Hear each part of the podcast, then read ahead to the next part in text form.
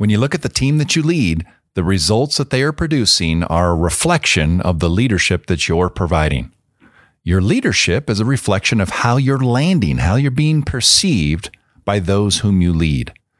Taking ownership over the results that your team is producing and taking ownership over the perception that you're creating are keys to being a successful leader. It's the Leading on Purpose podcast, helping leaders, teams, and organizations lead more intentionally, effectively, and with purpose.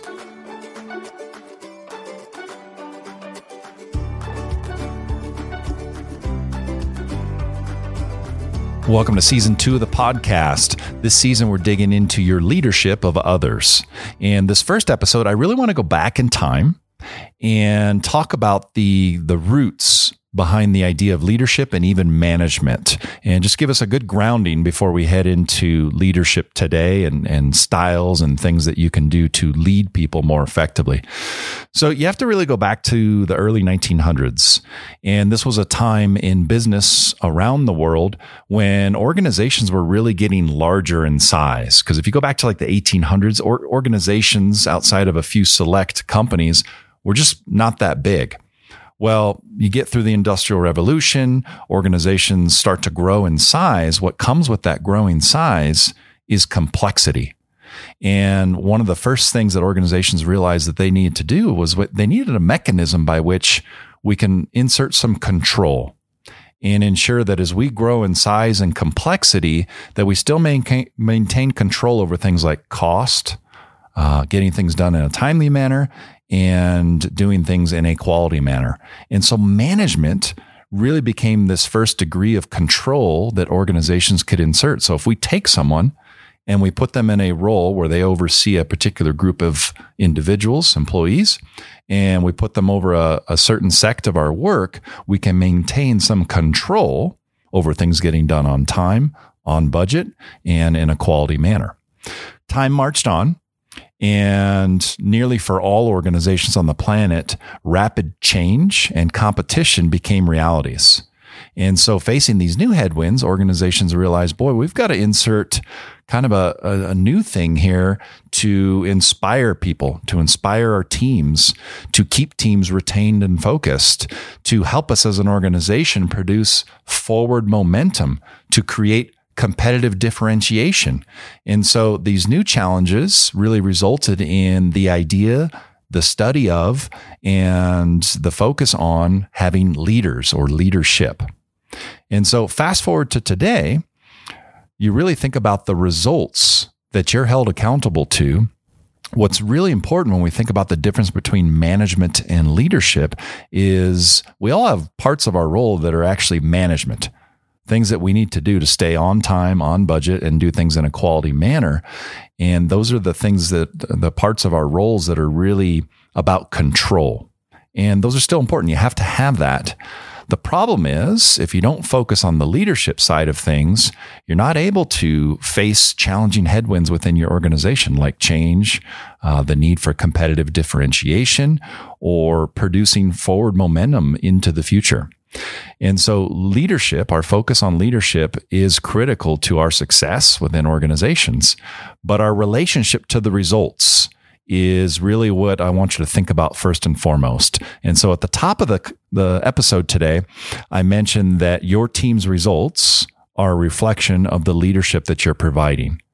And so, as you think about your relationship to the results that you and your team are asked to produce, the reality is, and maybe you're already facing this, the more you move up, the more you advance in your career, the less direct the relationship is between you and those results, the more indirect it is. And the more important it becomes to be thinking about what are the conditions I'm creating for the people who are producing the results. And so that's really one thing that we need to understand and take ownership of is the more we can get focused on the conditions we're creating for the people who are getting the results and let go of our need to be directly connected to the results, the better off we're going to be as a leader. And so, again, as you move up, your relationship to the results themselves becomes more indirect, but your responsibility for the environment your team is experiencing is absolutely direct. And the most compelling research I've looked at comes from the Korn Ferry Hay Group. And this is research that dates back really to the late 1950s. You had a group of Harvard psychologists basically got together, started scratching their heads, wondering how can we look at this organization? And within this organization, let's say we have two teams. And team A is a team that is knocking results out of the park doing amazing things. Right next door to them, let's say you have team B not getting the results. And let's say these teams are of similar size, similar tenure. Let's say they have a similar set of goals and objectives they're asked to achieve, similar access to resources. How can you have this scenario where team A is knocking out of the park and team B is not? And what their research pointed to is the difference is in the climate or environment each of those teams is experiencing. Now, within that climate, the lion's share of what's going on within that environment or climate is being shaped by the boss. And so the Korn Ferry Hay Group would tell you up to 70, 80 to 80% of what's going on in a team's climate can be attributed to the behaviors of the leader. And so, really, only 20 to 30% is all of the other stuff we would traditionally point to the culture of the organization, what's going on in the industry, in the world, and yada, yada, yada. 70 to 80% of how any single person feels working in their job is shaped by their boss. And so it's an aspect of this whole leadership theory that we'll unpack during season two uh, that I want you to really wrap your head around. I really want you to begin think about owning the environment that your team is experiencing. Because again, I'll grant you, there are other contributing factors. But again, I'll say you, as the leader of a team, are the single greatest contributing factor to the environment or climate the team is experiencing. Now, the importance of leadership in an individual's performance has been studied for decades, but let's maybe put this in more practical terms. And this is something I do when I facilitate topics around leadership to, to groups is I want you to imagine the worst boss you have ever had. Okay. So maybe even close your eyes for a moment. Picture this individual, worst boss you ever had. And I want you to think about what are some of the characteristics and behaviors of the worst boss you ever had. Switch gears. Now I want you to think about the best boss you have ever had. What are some of those behaviors and characteristics? So, question for you in those two scenarios can you be successful in the worst boss scenario? And so when I ask this, I get mixed reviews, mixed responses from people. It's like, yeah, I, I you know, I can still get the job done. My answer is always maybe. And there's always a follow up question. Yeah, maybe you can be successful, but for how long and at what cost, professionally and personally? Okay. And so we all know what good leadership looks like. And for most of us, we know what good leadership feels like in terms of our environment and how it leads to the performance that we offer the organization. Leadership plays a heavy hand in our performance. And so that's the ownership that we have to have when we think about the performance and results of our teams. So, put simply, leadership matters. It matters to us, it matters to our teams, and it definitely matters to our organization there's another piece here I want you to think about. It's not just about making people feel good in terms of the climate they're experiencing, it's also about the results that come by way of creating that climate. And so Korn Ferry Hay Group would also tell you in their research that team A, team B scenario I mentioned earlier obviously the difference maker for those two teams is the leader is different in those two scenarios. The leader is creating a different climate in that team A example versus the team B example. But the Korn Ferry Hay Group's research went a bit further and tells us that over the decades, what they've noticed is up to a 30% sway in results can be attributed to whether climate is positive versus negative for the team that you're looking at. And so it's not just about leadership that feels good, it's also about leadership that eventually leads to results. Second aspect here to take ownership of to be an effective leader is how you're landing with the people you lead. Your intentions as a leader are very important. And a lot of what we worked on in season one around getting clarity of self and really finding your why behind your leadership and what you want your legacy to be, all really important ingredients to being an effective leader. However, the ultimate measure, the ultimate reflection of the quality of our leadership lies in the eye of the beholder, how we're landing. And so appreciating that despite the best of intentions, the highest degree of thoughtfulness and purpose, there might still be a discrepancy in terms of how we're landing with the people we lead. And so understanding and appreciating, boy, what is that discrepancy? How am I landing? How am I being perceived by the people I lead and taking ownership over that? Another component to being a really effective leader. Addressing this gap between intention and perception can be extremely difficult because, as Stephen Covey once described, one thing that's human nature, very easy for us to fall into, is if we're not careful, we judge ourselves on our intentions, we judge everyone else around us on their behaviors. And by the way, the people you lead are predisposed to do the very same thing judging themselves on their intentions and you on your behaviors. And so, what can be a really key step here is something I talked about in season one, which is to constantly let your team know what you're up to. Particularly if you're trying to change things in your behavior as, as a leader, is to enroll people in that. Let them know, hey, here's why you're going to see me show up and behave this way. Here's what I'm attempting to do. It reduces the chances that they're going to question your intention Okay. And so it's really important for us to disclose to people on our teams exactly why we're behaving the way that we're behaving and what it is we're trying to accomplish with said behavior.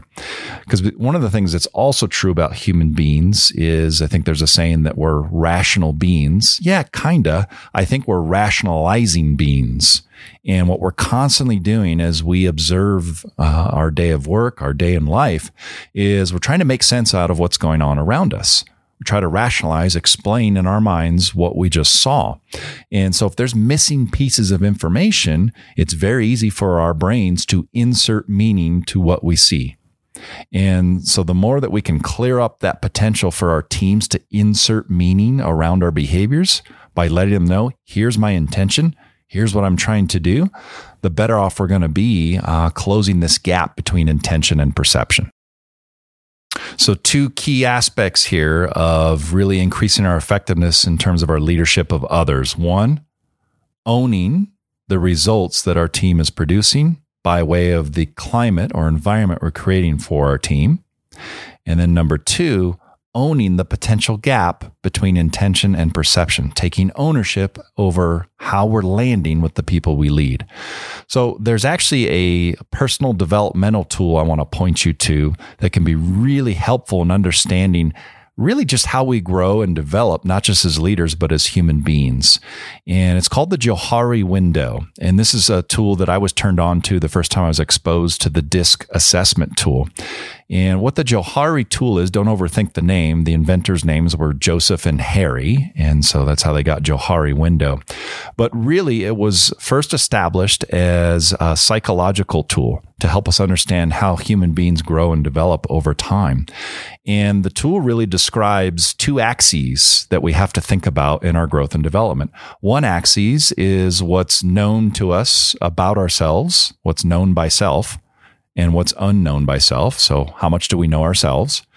And the other axis is how much we're known by others and what's unknown versus what's known by others. The main premise in this tool that Joe and Harry created was to really expand what's called our open area. What's known to us and what's known to those around us is the area where we're going to experience the most connection, the most opportunity to grow and develop the relationships around us and subsequently grow and develop as human beings. And so when something is known by others but unknown by self, what would you call that? Well, that's a blind spot. That means people have noticed something about you that you don't see yourself. And so, one of the things that you have to work on to grow and develop is how often are you getting feedback from your team? Because the only way you're going to clear up blind spots is by creating a safe space and entertaining feedback from the people that are observing you, namely your team. And they can be a great source of feedback for your growth and development as a leader. Some of the most important feedback I've ever received over the years didn't come by way of a performance review, didn't come from my boss. Some of the best, most developmental feedback I ever received was from the people on the receiving end of my leadership.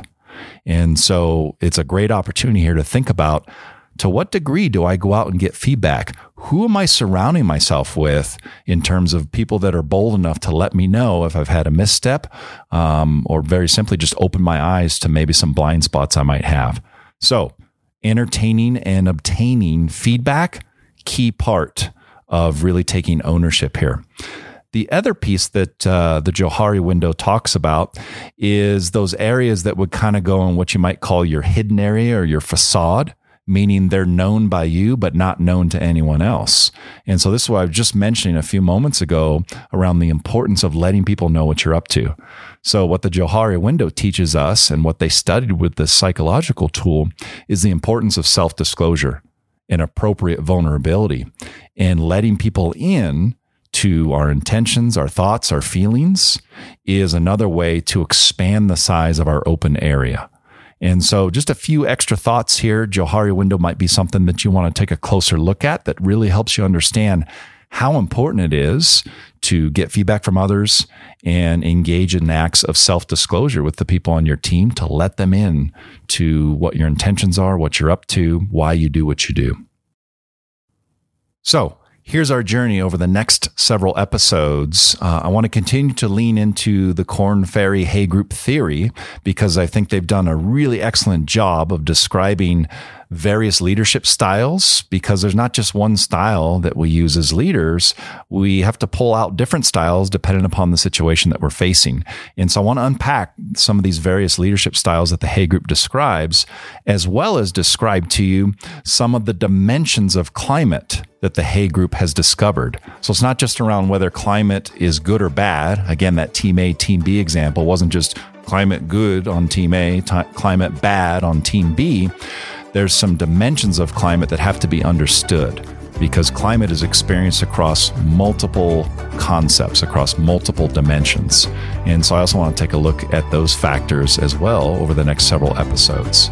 So thanks so much for tuning in for the kickoff of season two as we unpack your leadership of others. See you in a future episode.